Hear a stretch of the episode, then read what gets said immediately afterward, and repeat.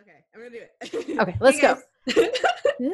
Hey guys, this is Katie Mabarian. Uh, this is the Writability Podcast. I am here today with librarian Emily Campbell. Emily, you want to introduce yourself? Sure. This is Emily Campbell. I'm a librarian in the Visalia Learning Resource Center, and I'm one of quite a few librarians. Today, we're going to be talking about organizing research, what you should be doing when you're researching, how you should organize the stuff you find. And the more sources we find, the more difficult this gets. Unless you go in with like a game plan, it can get really hard. Emily, have you had any struggles with organizing research? Yes, definitely. And before we started talking with students about like organizing their sources, we had a lot of discussions with each other about this. Uh, this was definitely a skill that I felt, and it sounds like you also felt, was not taught at any point in our, our undergraduate education or or before that, right? Yeah, I definitely had issues. I would find a lot of sources. I would do what I thought was pretty good research. I would use the library. When I first started, you know, as a college student, it was really difficult to keep track of, okay, well, where did I find this quote? Or I remember reading like this theory in one of my articles, but I don't remember where I, I found that. The, the fact that I wasn't organizing those things was making the writing process and the research research process a lot harder and a lot more time intensive than it probably needed to be. And that like at some point I needed to come up with some sort of system that helped me organize my sources so that when I went to actually write my paper, I had things together. Yeah. I feel like for me, I'm a list keeper and stuff like that. Yeah. So I always was trying like different things of organization, but they didn't always work. Like I know for a long time, I know this is a thing you did, but I was like, I'm going to print out every single thing. I'm going to highlight it. I'm going to have sticky notes on the front. It ended up just being like a giant stack mess of papers that I yeah. still could not find what I needed. And I think the other thing that I think we need to warn people is that we're not going to just like give you one system that is going to work today. It really is based on your own process, much like the writing process. The research process is a process, and you got to figure out what works for you. So, I mean, what should students do to figure out a better way to organize their research? Sure. So like you were saying, I think everybody kind of comes up with their own way. There's no one right way, but we have talked to students about some ways that we found over time seem to work. I kind of see those choices as like, it's almost like existing on a continuum of like super high tech mm. to like super low tech, right? It just kind of depends on what you feel works best for you. So just like looking at the low tech side of the spectrum, and this is the way I still kind of do do research to some degree, is like, you know, you can take all of your sources and print them out, highlight them, take notes on them. One thing that students will sometimes do is like take an index card, staple it to their source, and write on that index card the citation for that print source, and then maybe jot down any quotes that they think that they might use in that paper. So that's kind of like one sort of like really low tech way of keeping track of your sources. And then I know that you more use like the online systems.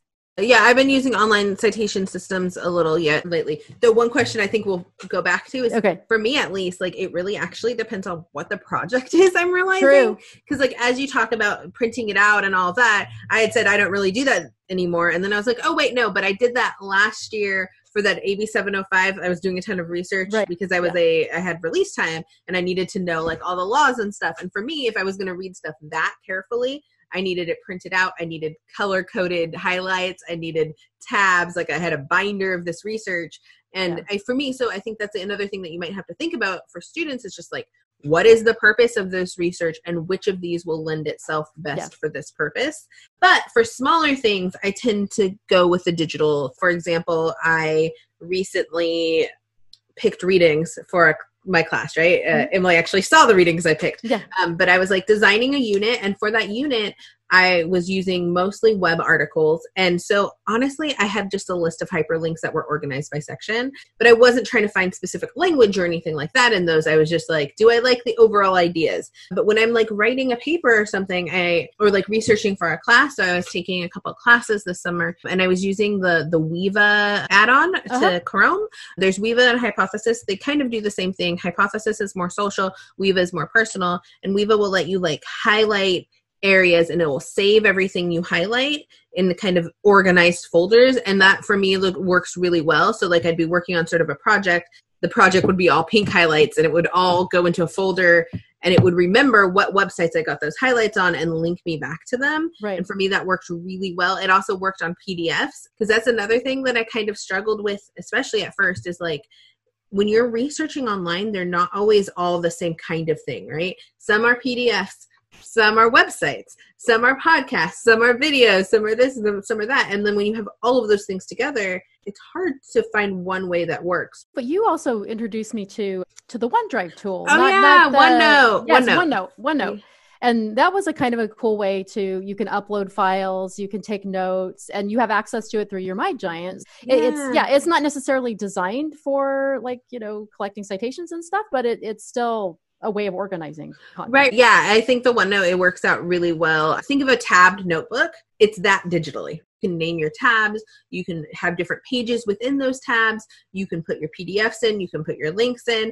I had, I've had students who've used that sort of to build their papers. Like, they're like, these are my background articles. These are to po- support this point, and kind of organized their research. I've used it a couple times. It lets you annotate on there too.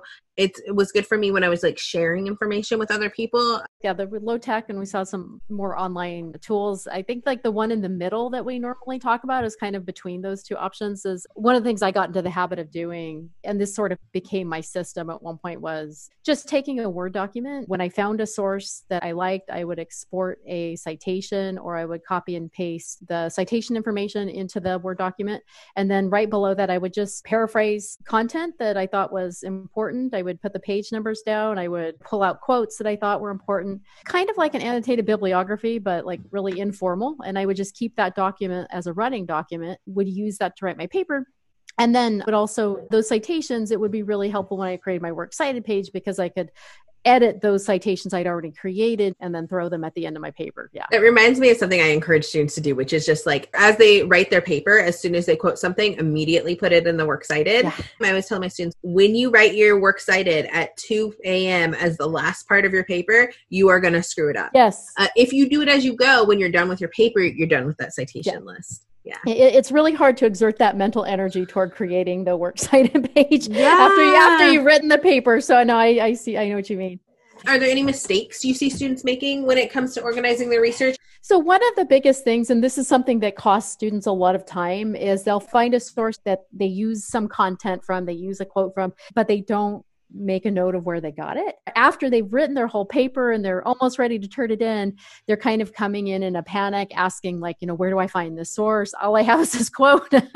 Or I, you know, I, I think I found it, you know, in this database, but I'm not sure. It's really easy for that to happen, especially if you're using like a lot of sources. Even if you have a stellar memory, you're not going to remember. So just keep track while you're searching. It seems like you're spending a lot of time documenting your sources, but it's going to help you in the long run.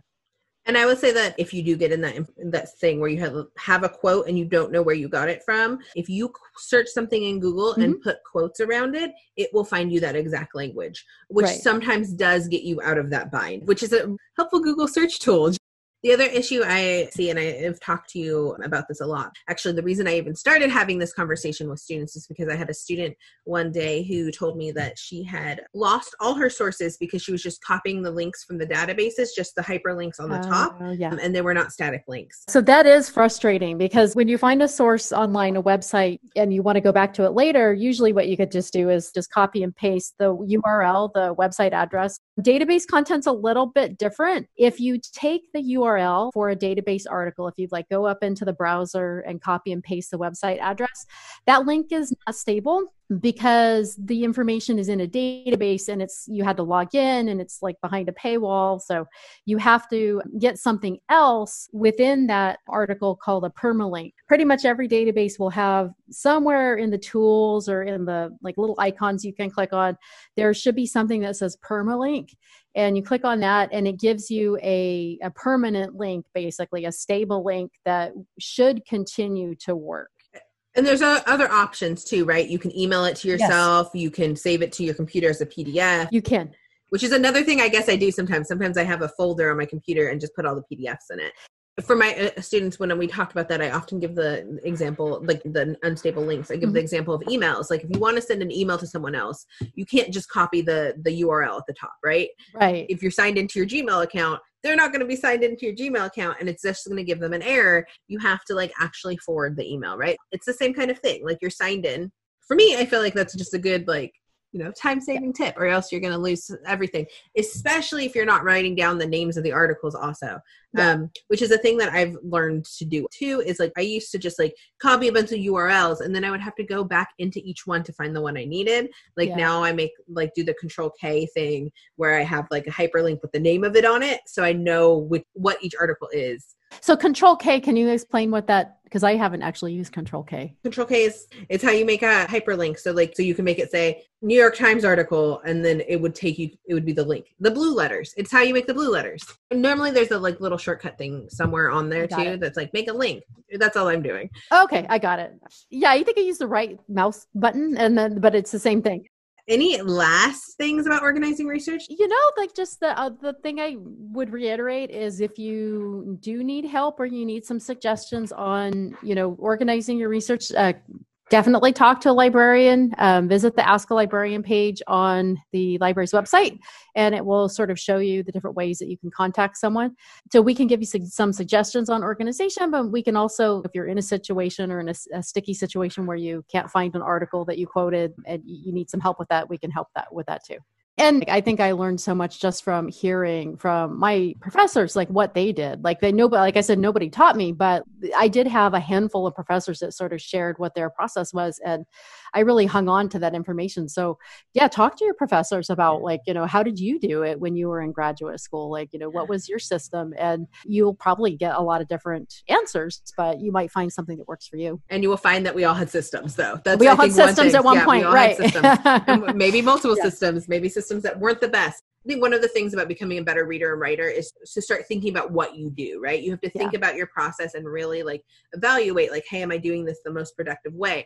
So I've been asking everybody the, uh, the same mm. ending question now, okay, which is, what are you learning right now, Emily? Oh boy. Well, besides learning about Minecraft, yes! because I have a nine-year-old and, and a seven-year-old that would play Minecraft for sixteen hours a day if I let them and want to show me everything that they're doing in Minecraft. I'm learning a lot about that. But gosh, you know, right now I'm funny because I feel like I'm always con- like kind of reading and learning. Um, let's see. Besides Minecraft. I, I mean, Minecraft's a fine answer if you just want to be like Minecraft. I think I have to do a mic drop with the Minecraft because that, no, that's that, perfect. That seems to be the thing that I know the least about right now and, and that I'm getting uh, the most information about. That's great.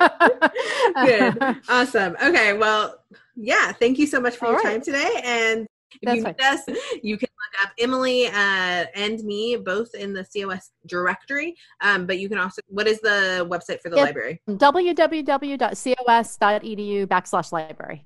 Yes, if you want a librarian in particular. Thanks, guys. All right, bye.